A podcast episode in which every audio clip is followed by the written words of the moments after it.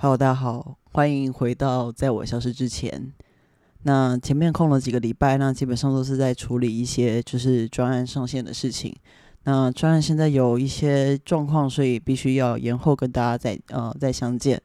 那也请大家可以期待一下，就虽然说可能有人听我的 podcast 节目不是了解这个专案的，那可以去我底下的说明。那这是一个在我消失之前的出版集资计划。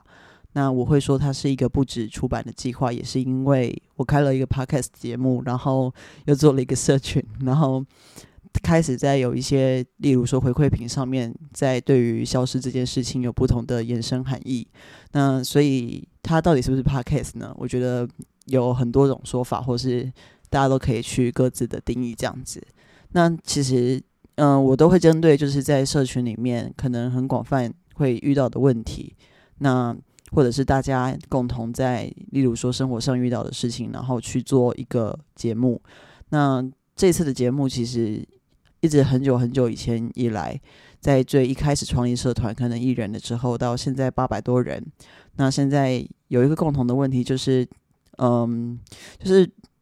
这好像又要从卫教开始了，就是大家其实都会有不想上班的时候，但这好像跟这好像跟病没有关系。呃，事实上没有人是适合上班的。那如果自己身心又有一些状况，那其实在职场的晋升上面，或者是在竞争力上面，亦或是最根本的经济支柱呃经济支柱，那其实都会受到一些影响。那受到一些影响的时候，它很难去变成是一个自我的动力，甚至是像我过往的经验，其实最大最大的问题就是我吃药了后，然后我起不来。那我起不来的话，就会继而影响到隔天在上班的时候出缺席的状况。那最快最快的记录就是在十四天内，呃，根本不到两个礼拜就马上被资遣这样子。那我觉得就是这个节目，可能大家听到我会觉得哦，哇靠，这是我超烂的。然后就连我以前的共同创办人，他在还没有跟我就是呃撕破脸，这可以讲吗？对，撕破脸之前，他其实就有打听到我的消息。那那时候在其他公司上班的状况确实也没有很好，那所以他就继而去否定我这个家伙可能就是一个没有办法扶不起的阿斗，然后并没有什么资格在这个社会上有任何的生产力。那我必须说是的，就是嗯、呃，其实这个节目的主就是会 follow 在求职时到底要不要暴露自己有没有身心疾病。那可是大家其实都知道，就是以现在的比喻来讲，其实非常非常多人有就是精神的疾病，那其实有跟没有的差别只在于你有没有说出来而已。那有一些公司又特别的特别，对，他们可能会在他们的福利制度上面增加就是呃关于身心上面的辅导，然后让大家就是如果觉得压力大的话，就是去可以预约。那可是事实上就是大家好像觉得预约了就会觉得有什么东西会被发现，那也会被主管过度去关注他自己的状况。那所以到底预不预约这件事情，其实就会变成说大家明明有这个资源了，那公司也发现了，那可是怕自己的这些忧郁的情绪被揭露的状况，它确实就会影响到这些这个制度的就是可实现性。那所以我觉得这点这点一直都是它回归到最原始原始的一个社会讨论之下，一直都是没有被解决的状况。就连说呃，虽然有点远，可能我之后会拉一集来讲，就是有人谈到安乐死的地方，就所有所有的想自杀的人一定就是觉得哇，完全是支持。我曾经也觉得就是生理疾病然后跟心理疾病不能够就是把他们两个分开讲，他甚至痛苦值是一样的。那所以我那时候其实就觉得说，就是有一些渐冻人啊，或是在国外可能被肯认的一些例子都没有是相关心理疾病的，那为什么在台湾安乐死这件事情没有办法被执行？那所以我后来就是呃，就是思考了一些问题之后，呃，我决定把它当成就是之后再讲这件事情。总而言之，就是做这个计划，它其实并没有特别要去嗯去标签化，因为我觉得这件事情也没有屁用，就是它没有屁用到说就是。大家呼喊着诶我是精神疾病哦，然后对方也说诶我也是精神疾病哦，然后两个人就可以因此有共感吗？我觉得不可能。而且甚至会打起来，因为打起来的原因可能是哎，干、欸、为什么你这样子就有精神疾病啊？然后甚至是可能有些人就觉得说你已经够优秀了，你非常的受大家瞩目，你是一个被大家能够关注的镁光灯，那你受这个疾病，你在耍什么样子的特权？然后你就应该被大家歌颂，你死了就会比较被容易上新闻。然后我们这种中产阶级的，我们这种默默无名的 nobody， 那死了其实没什么人会发现，因为只是我们自己去解决自己的痛苦而已。所以这些东西被放在台面上的时候，它往往就是会没有办法去解决就是标签的问题。所以其实我这个标我原本是写说我的计划叫做贴上标签计划，那我的贴上标签意思就是说希望大家能够贴上自己喜欢的标签，然后不要再去就是被被贴标签之后，我们也可以自己解读为自己心里舒服的方式。但是从现在开始，我就是觉得这个呃这个东西其实还没有被呃被呃应该是说没有被说明过，所以我就调成说就是一个在我消失之前 reset 标签的出版计划。那所以为什么会 reset， 就是我觉得这些东西都可以重新被定义，重新被开始的，所以我才决定要把贴上标签换成 reset。 那 reset 你可以撕掉，你可以不去理它，那其实倡导的就是在老子里面道德经的那个概念，就希望在小国小民的小国寡民的一个世界里面，大家都可以就是只在自己喜欢的世界中活着就好。就是有一个故事是这样子的，就是你呃，每个人都有自己的时区，时区里面不会容纳太多人，就如同我们的心脏没有办法容纳太多重要的人。那我们当去检视，就是自己的身旁有那么多眼睛正在看着你出糗，你很在乎这些眼睛的时候，其实往反面想，其实还有更多眼睛你没有发现，你只是没有发现而已。那与其去在乎那些数不清的眼睛，那而且它会带给你一些内耗或者是负面的情绪，你不如专注在自己身上。那讲回来，其实在工作上面也是一样，就是说不说这件事情，我觉得它关系到这个社会的认同度跟认同感，它其实就会被跟去标签化的一个标签会有一定的关系。因为毕竟在工作就是就是一个职场，它就是一个社会，那这个社会如果还没有办法被广泛接受的事情，它就是有一定的概率会去被大家去质疑你现在的状况是不是又是跟你的身心疾病有关。那讲一个比较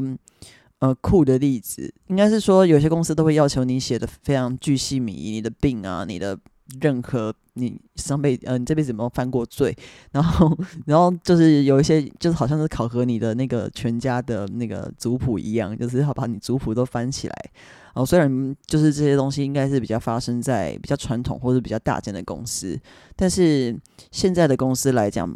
以新创来讲，它其实大部分不会去做这样子的事情。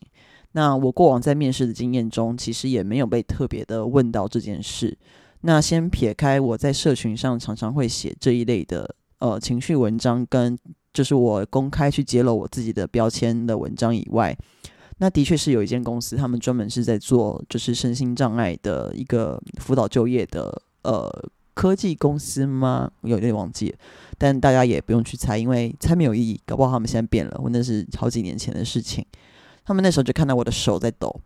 对，然后那些公司就看到我的手在抖，他们就其实就问说你是不是有就是身心方面的问题。然后那时候的我其实也没有想要说谎，我觉得这件事情就是一个很事实的问题，所以我应该要去呃，就是如实的告诉他们这件事情。但我如实告诉他们这件事情，其实得到非常诚实的答复。那其实我觉得我也很感谢，就是在社会上还有一个很真实的人跟你讲他真的不录用你的理由是什么。他告诉我说，就是公司比较没有办法承担就是呃这种风险的人。对，那我们的确就是这些风险的确是反映在非常非常多事情上面，例如说像医疗险、意外险等等的，在身心疾病都不太能够保。那时候是我那时候是在一间公司，有一个嗯有一个保险的人员，他在去分享我们可以保哪些险的时候，那时候我就举手发问这件事情，然后他就说没有办法保。所以其实在社会的认知之下跟体制的认知之下，一个有精神疾病的人，他们的确没有办法享有一些呃合理的待遇，但是我不会说那些是合理的呃不合理的待遇，因为事实上例如说反映在保险上面的确就是每天都听到大家想自杀，那其实我们也没有办法就是保你就是如没有就是如如如一些普通人的状况。那如果说像是在工作职场，大家既有的认知的确是这样子，因为我觉得大家多多少少就是只要揭露这些事情，大概率会有很多人就是可能不是那么稳定的状态啊，或者是你还在服用药物啊，那等等的这些东西当然就会被揭露出来。所以其实好多好多事情都是我们觉得合理，但是我们却没有办法在社会上袒露的事情，就例如说像是最近的 Me Too 也是一样，就是他们合理的应该要去说这些事情，但是他们当下没有说，他们怕社会氛围，他们怕别人怎么批评他们，他们怕有些人就是站出来之后就是被一大堆酸民，然后就是一就是全部就攻击，那多半人的心里没有办法承受这件事情，他在没有发表之前其实就已经想好了。所以我其实有时候蛮后悔我自己就是揭露这些东西。那当然就是其实在我的人生经验中在我的人生经验中也是嗯也是也是没有太呃我我有一次尝试非常多非常非常非常多的次的职场。那我必须说就是呃就是身为一个有呃意识的精神疾患者，那必须知道很清楚的知道的一件事情，不论你有没有说，或是你有没有告诉公司，或是你有没有被发现，都必须知道一件事情是呃你今天做不好一件事情，它到底是因为你的心情所致，还是因为你的能力所致，但这两个会互相影响。如果你相信你的能力还没有到达一定的水准，那它当然就是会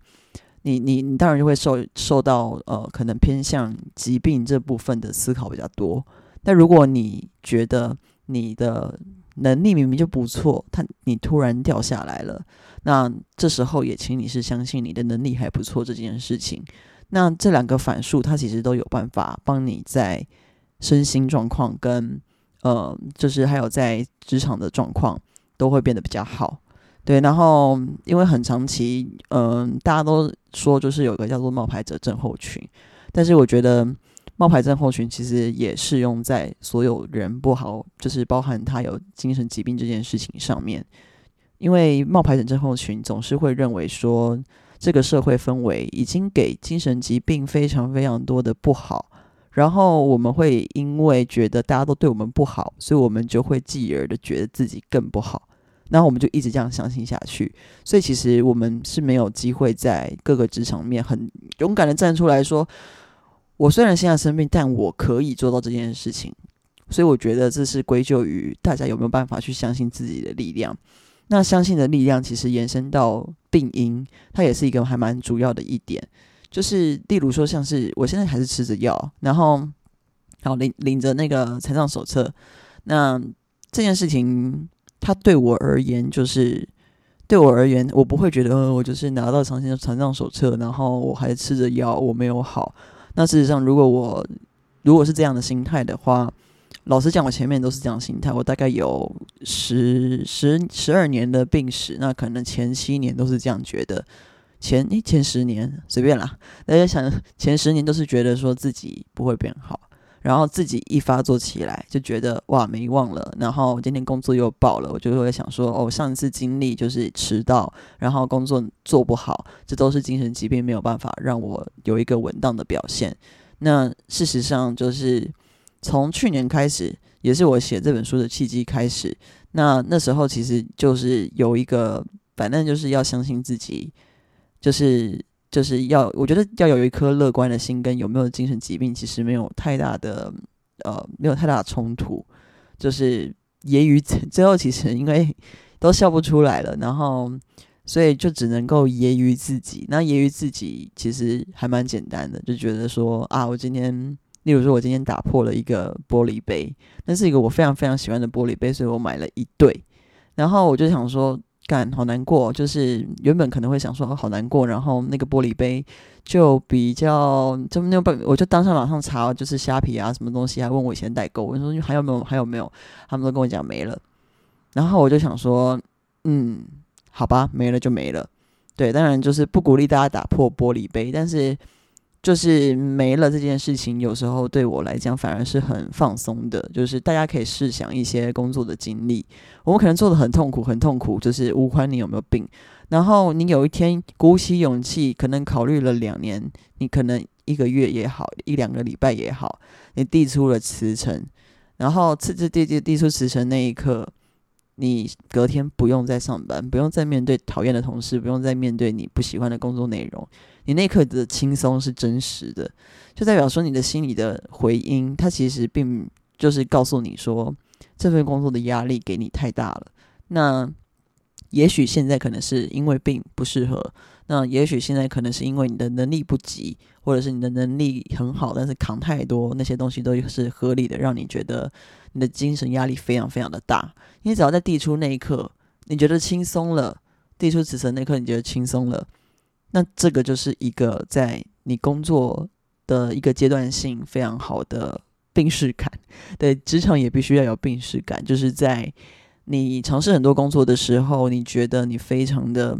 压力，你觉得你非常的难过，你觉得你每天都被那个同事就是言言语语很烦，那基本上就是你递出辞呈那一刻你就是帮自己解脱，所以你是有主动权的，你的主动权其实其实不用害怕你没有其他工作可以可以找，因为无论是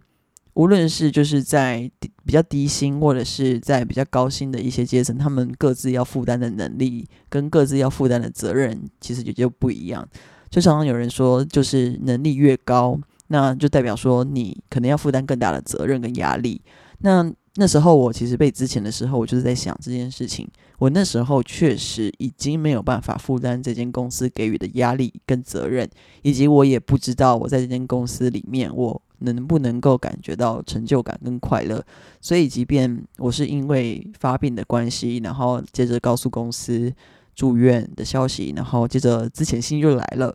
那来得非常的快，可能大概两个礼拜左右我就被通知之前然后就走了。对，然后可是我当下非常非常难过，因为这间公司其实是我投了大概五次我几乎都有进面试阶段的公司，最后终于被 hire， 那我也努力了一年多快两年的时间，那当下其实非常非常非常难过，但是突然间就是把东西都收走，然后到隔天我就觉得哇，今天不用上班了，然后今天开始我就是自由的人，然后我就觉得说我就不用再去面对这些压力，我不用在晚上很晚的时候回家，我不用再被质疑工作的量有没有符合呃公司期待的标准，这一切都放下了。对，所以这一切都放下了之后，我反而觉得是轻松的，虽然说我这次算是被别人决定要之前，那我也有自己决定要之前自己的时候，那可是有人会说就很担心，就是说哎，就是我会不会找不到工作，因为毕竟每个人其实到不同的阶段都还需要活着，那更多更多的人可能是因为自己可能原本在非常高薪的领域上面上班，但是因为高薪的领域它不一定能够就是你你的身心状况，可能如果那时候就开始有一点呃崩的时候，你没有去解决它，它开始越来越崩，然后最后你整个人爆掉，那你可能没有办法在呃工作，你也是提出了辞呈，但是那时候的你是其实是很不安的，因为你可能觉得你自己已经到达那个能力，你没有办法再去接受例如说可能六七万以下的薪水，但是我觉得人其实就像水一样，对，人其实就像水一样，就是你涨潮的时候你就你就要知道涨潮了，然后如果退潮你就知道你应该要再退潮，所以疾病如果像涨潮跟退潮一样本来就会流动的话，那如果你当时真的生病了，你其实就要接受你退潮的时候应该好好的待在岸上面，然后去踩踩比较浅的浪。那虽然很多人都是说哎，职业不分贵贱啊，你都是可以找到工作，但是我知道在一些比较可能高薪或者是呃身心疾病的就是高学历者，他们没有办法接受自己，他们可能会被取代，他们可能如果只是稍微脆弱一下下，他们就会被击退的这种感觉。但是我觉得非常深刻的印象是，嗯，当时有一位社群的里面，他们其实就有跟我有一个人就是跟我讲说，他们他之前都是呃可能工程师等级的工作，他比较没有办法接受自己可能突然要去接触社会，可能比较服务业性质的工作，落差太大，薪水也太大，他没有办法接受。但是我只是想说，其实人要活着不会那么难，就是人要活着其实没有太多的，就是不用太多的钱就可以活着。就是我想到非常非常多事情，就是例如说我开始没有薪水的时候，嗯，就是领了非自愿离职书，那就有一笔有一笔钱，那其实就是可以够我生活。那如果我们算算，可能刚好两三万左右的话，那顶多一半好给房租，然后另外一半，那时候你就会开始急中生智。就是急中生智的意思是说，你没有那么多钱，那你可以买什么，可以不买什么。那在我以前拿到薪水那一刻，其实是全部都花完的，因为我觉得压力大其实就是透过购物来发泄。那那时候大家都觉得我价值观偏差，然后价值观偏差这件事情就让很多人就是觉得我很爱花钱。那事实上有一点是，我开始因为没有工作，我没有钱了之后，我就才思考自己的就是经济经济的状况，而且我也突然开发了我自己可能可以煮一些东西来吃，因为不然以前其实就觉得外送很方便，钱很多嘛，然后就点外送来吃，然后所以我才发现，因为没有钱，我才失，我才拥有，我才发现就是因为没有钱，然后我才有生活能力，我才有办法用最低成本去做最快乐的事情，才会开始认真独处去想这些事。那常常就有非常非常崩溃时机，我就问一个朋友该怎么办，他就说他那一年就是封锁在家里面，然后家里有一些经济支持这样子。那我知道我家里可能跟他的家里没有办法相提并论，但是至少可能失业救济金或者是嗯一些比较微薄可能有存下来的很少很少的钱，对，真的很少，就大家不要猜，就是真的很少，甚至没有。那那些钱他到底可不可以就是就是过生活，我觉得是可以的。那如果不能过的话，我觉得也是可以去找一些排班制的工作。那排班制的工作其实它不是要你，其实排班制的工作你其实就，如果它跟你的预期不符，你如果心里想的是你只需要钱的话，那你大可就是把一个烂的烂烂烂的灵，就是把一个死掉的灵魂，就是把它丢到场域里面去，然后处理一些可能可以高度被取代的工作。那那些高度被取代的工作会让你比较轻松，你不用费心，可能偶尔还可以跟旁边的同事讲讲话。也许也许其实就像有些人跟我说的一样，就是他们觉得每个人都应该做一次服务服务业。那这件事情其实就，它其实不但可以让你接触人群，那也可以让你就是有基本的薪水。所以我觉得大家其实其实卡在的那个点都是在自尊心上面，就是那个自尊心到底能不能够接受自己现在可不可以休息，那可不可以逃避，跟可不可以放弃。那我完全是支持大家放弃的，如果你觉得在任何的环境不舒服、不开心，然后跟不愉快，甚至你可能会躲回去偷哭啊什么的，那那些东西都是可以放弃的。但是放弃也是有放弃的代价，放弃就是你可能没有工作了，那你可能要去找你下一份工作的薪水在哪里，所以那个代价是那个代价是就是必须是互相的。那可是真的有一些人还有跟我一样，我就是那天就是就以前就只想躺躺在床上，上厕所也不想，吃饭也不想，然后任何事情都不想。然后这种时候，我们这种呃，我这种废人，我不要说我们，我这种废人该怎么办呢？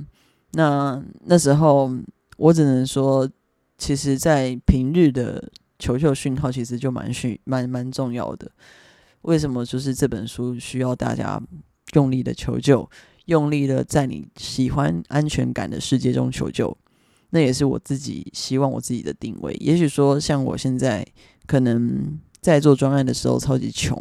那有些朋友他知道我可能很穷，他就会请我吃一顿卤肉饭。当然说我觉得这些东西都是我们必须心心就是要记在心里面的事情，因为他们对我们的帮助不是义务，可是因为平时都有揭露这些事情，所以很感谢的是一直一直以来都有人帮着我做。那我觉得不是我的运气特别好，只是因为我善于去做求救。那当然说善于求救也会有一些人跑走，那那跑走的那些人，你要留他们吗？你你你你其实你真实的情绪如果已经是如此这样子，你又爱他们，你又希望隐藏，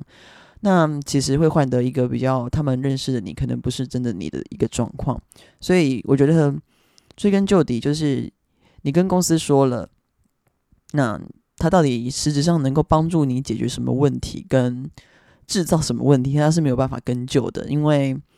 大家都不是知道，大家大家不会知道，就是说，就是到底会有什么问题。尽尽管可能会有老板说，哦，我知道这个是很常有人事。然后回归到你的考绩身上的时候，嗯，如果你的表现本来就不够好，那这些东西都都是雪上加霜。但是如果你的表现够好，那基本上不会有人拿这件事情来说嘴。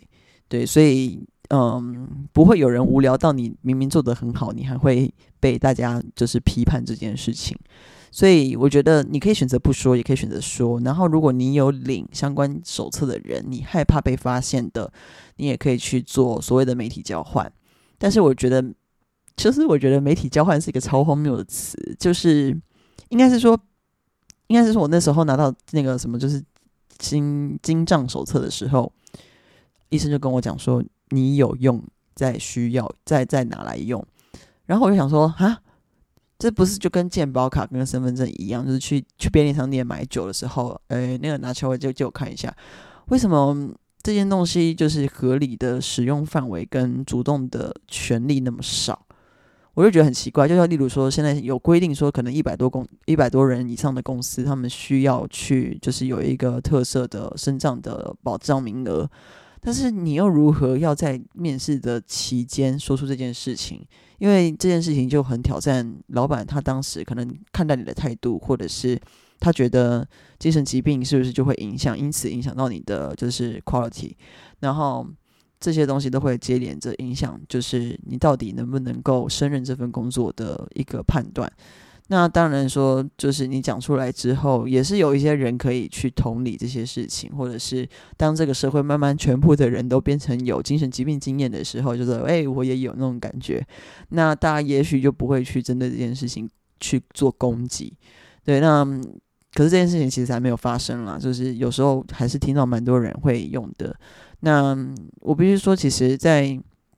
很多时候啊，就是像最近其实看到有一些脸书，有一些长辈呃前辈不是长辈对不起有些前辈其实就分享他们自己本身有在就是过往的疗就是发作啊，或是过往的病症经验，然后现在就是终于康复了才在脸上脸书上面说。然后很多人在下面就说，哇，你好勇敢啊，前阵子辛苦啦，怎么样怎么样怎么样的。但是我其实不希望这种社群发生，就是我觉得这属于报喜的一部分。我觉得报喜不报忧，就是真的是在社群上面的常态。所以为什么有时候反而会想要远离社群的原因，就是因为在社群制造的那个面向，即使不是我们想象中那么容易，那么呃那么的呃厉害也好，可是我们总是会觉得就自己很烂。就像我可能追踪的非常多人，他们确实很厉害，那他们也会分享出一些蛮不错的知识讯息，但永远永远我就会想说，啊，我可能没有办法做到他那样，我也没有办法做到谁那样，然后我就会觉得自己的冒牌者症候群发生。我甚至连一些简单的分享跟简单的议题论述都不太敢写，我就觉得、哦、我写的好烂哦。当当然说这种状况停留在比较之前的时候，但是现在没有代表我写的比较好我就敢说出来。我觉得如果是自由的人，如果是自由的话，那这些东西它本来就应该是被自由理解跟自由看待的。就是我们常说有时候会被别人影响心情，就像我也很容易被影响心情。做这个专案，老实讲，吸收的大部分都是负面的情绪居多，但是其实我自己切割的蛮清楚，就是我要做的事情，希望能够做到什么，希望大家能够理解跟别人投射我这样子的情绪。那我当然就是有时候会很难过，试图处理，然后试图希望自己能够呃预计沟通的境界，也就是大家顾好旁边的人就好了，不要再去管那个你根本不知道有几双眼睛的眼睛的这种理念。有时候会有点动摇，那个动摇来自于就是这个世界真的太大，然后太大到就是我看起来超级小。但是如果说这个世界没有那么大，假设我们就是每天上班好回家，上班回家，上班回家，然后周五呃跟朋友喝，然后跟周日早上去玩一玩，然后晚上收心，其实七天就很快就过去了。就是以前在上班的时候，你可以去变成一种，我都鼓励大家说，如果你上班现在已经没有灵魂了，你就安静的离职。对，现在很流行，就是你就安静的离职。那你就把工作归工作，生活归生活。那工作的同事呢，就是不要，就是不要太期待他们变朋友，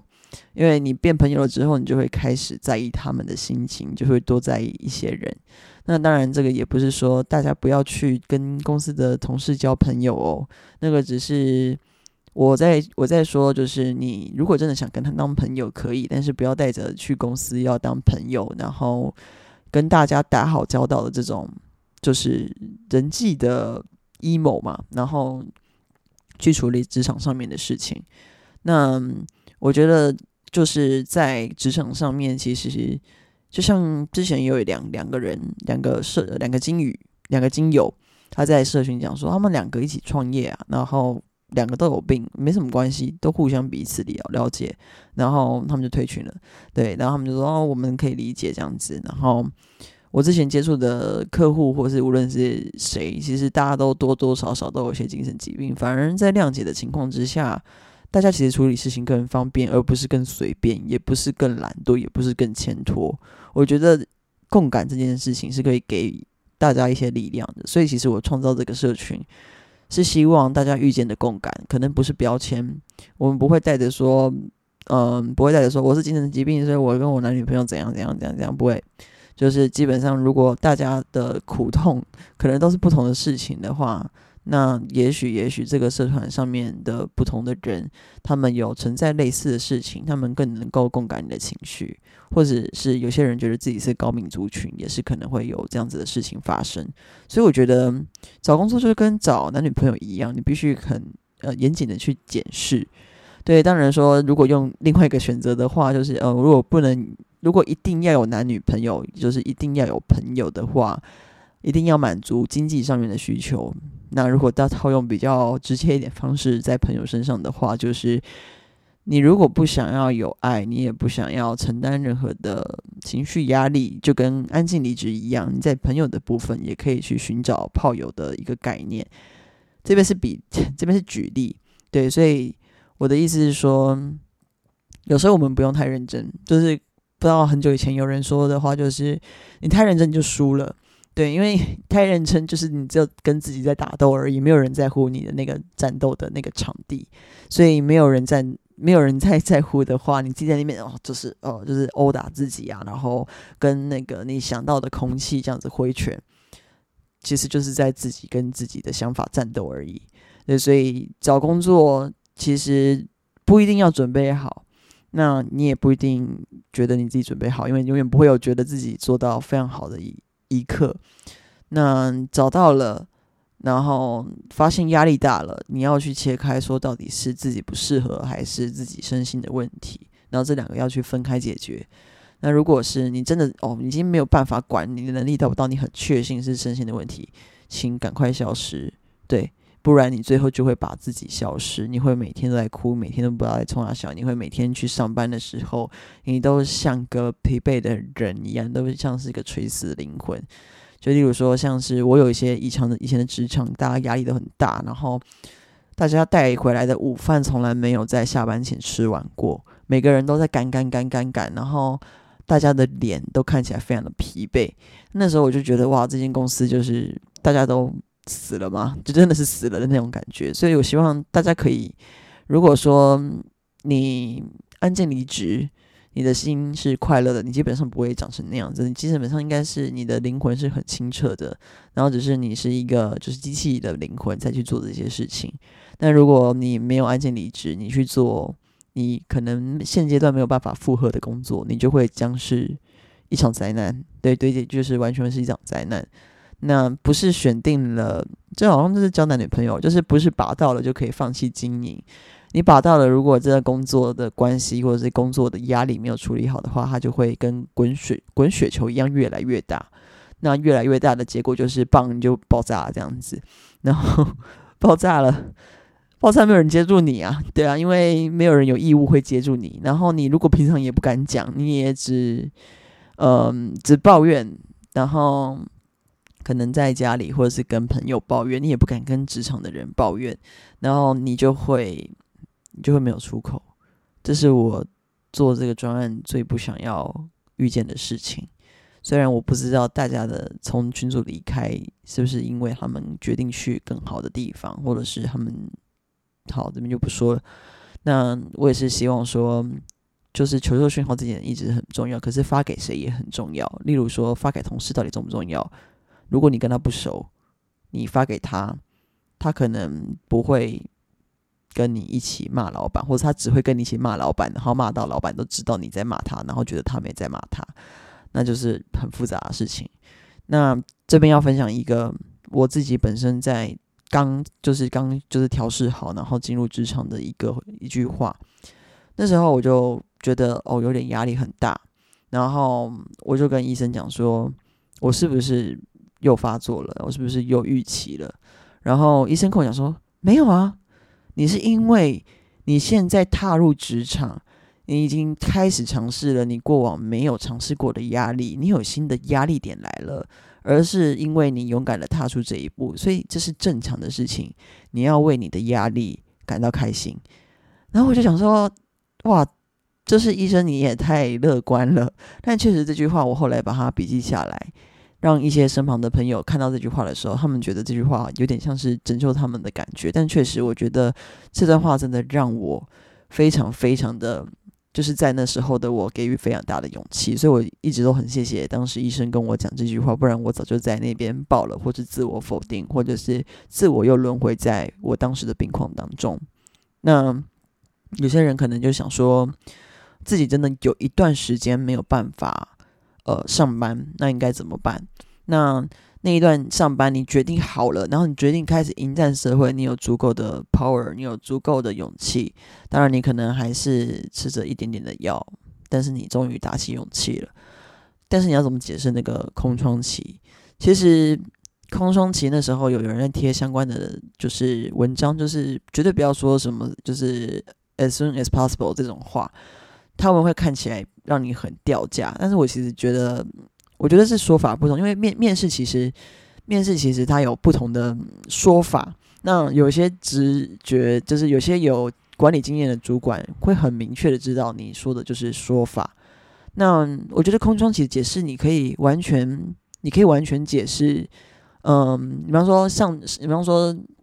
呃上段生活呃上段的工作经历到现在，其实你自己想就是自学跟练习独处的东西去精进某些技能。然后你继而就是可以就是来这间公司上班，这些都是一些很好的解释方式。甚至你可以去正视自己的心灵状态，去直接跟公司打直球。那这是什么意思？就是例如说呃，我觉得每个人都需要一个 gap year， 然后那个 gap year 是让我自己能够心态恢复正常，然后调试到最好的状态。那于是我现在用最好的状态来去呃，迎接这场我非常想要去争取的面试。这些其实都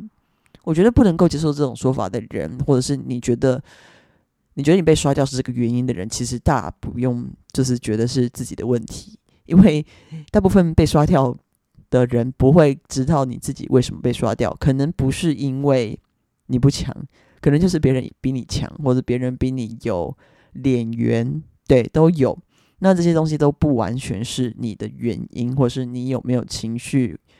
状况，或是你的空窗期太长的问题。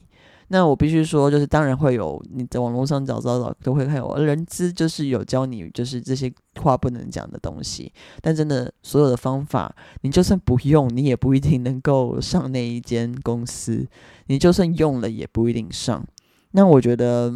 呃，我们这一集不会讲太多，就是职场上面的面试啊、hire 啊之类的。就是尽管我过去的职场经历应该算是还蛮丰富跟，呃，我不会讲丰富，多元性很高，就是什么都做过，所以我觉得我也很幸好我做过了一些事情，然后放弃了一些事情，以及决定了现在的事情。我觉得关键是在你做过了很多，你绕了很多个弯，你可能人生就是要绕很多个弯，你最后找到喜欢的地方。那我觉得那种踏实感才是最真实的，也是我人生中目前觉得最踏实的状况。所以可能我在迂回了一阵子，我去整理我自己的经验的时候，我并不会花太多时间去呃去觉得否认自己，反而是要清楚的分辨说自己那时候不行的原因是什么。 OK， 情绪占一半，那这个比较像是不喜欢。那如果说你自己很清楚知道之后的职涯该怎么走，那最重要的是我真的很支持大家就是应该要四天休息。那时候看到说呃，不是四天休息，四天休息真的太赞了。我真的很支持就是台湾应该要有四天工作就好的这种感觉，因为包含现在国外都在流行，而且那个就是放假那一天一定要是在星期三，因为你如果礼拜天好休息完了，你会将迎接礼拜一的工作，你就很有精神，然后到礼拜二的时候你就会觉得明天要来了，星期三我又可以休息了，你又会很有精神的工作。然后礼拜四的时候你又会觉得说礼拜三已经休息很够了，我今天充满能量。然后礼拜五的时候就太好了，我明天可以放两天假。哇，那这样子公司的效率一定会大大提高，我敢说一定会提高超级多。所以真的虽然我的节目还没有到很大的影响力，但是如果我要推就是公民选举的话，我一定会推台湾必须要做就是四天上班的这种就是工作的呃直线。当然说还是有很多三班制啊，或者是就是早早日夜班的那种比较没有办法去嗯面对这件事情，可能是你会坏掉。就如同我爸以前都是三班制，就是半夜工作，然后早上，然后可能轮的又是中班，然后比较没有合理的待遇跟时间。那可是还是希望，其实就是希望大家能够在职场上面感受到自己压力的时候，就是赶快去寻求所谓的求救讯号，无论是医疗上的，或是朋友，或者是家人。那至少你写个字，或者是你不愿意说，可以去找寻其他疗愈的形式。疗愈的形式比较像是兴趣，然后我们渐渐的让自己在那个职场上面不要太努力，不要不要像对，就像那本书一样，不要就是过度努力，然后我们安静的离职。这本书会不会被所有老板打，我不知道。但是你真的是你要好好休息之后，你才会有足够的力气。但是也不要放弃说你就永远休息这件事。其实永远休息这件事情，它会整个生活就会被那个黑暗所吞噬。那所以其实在吞噬的时候，我其实还是建议要有正常的社交生活。那如果我刚好有钱，那就是做一些比较简单的工作，至少至少就是在回归社会的时候，你有一根线还是跟世界连接的。因为如果你把那根线剪断了，你自己如果又没有一个比较合理的防护网把自己捞起来，那很容易就是会直接掉入进去。所以我这边就是一些小小的分享，其实最终最终还是希望大家都能在消失之前，然后做自己喜欢的事情。也许是工作，也许是你把工作摆旁边，然后变成你的赚钱的工具，然后不一定要赚到很有钱才能生活啦，就是真的是，就是钱这种东西是被比较出来的。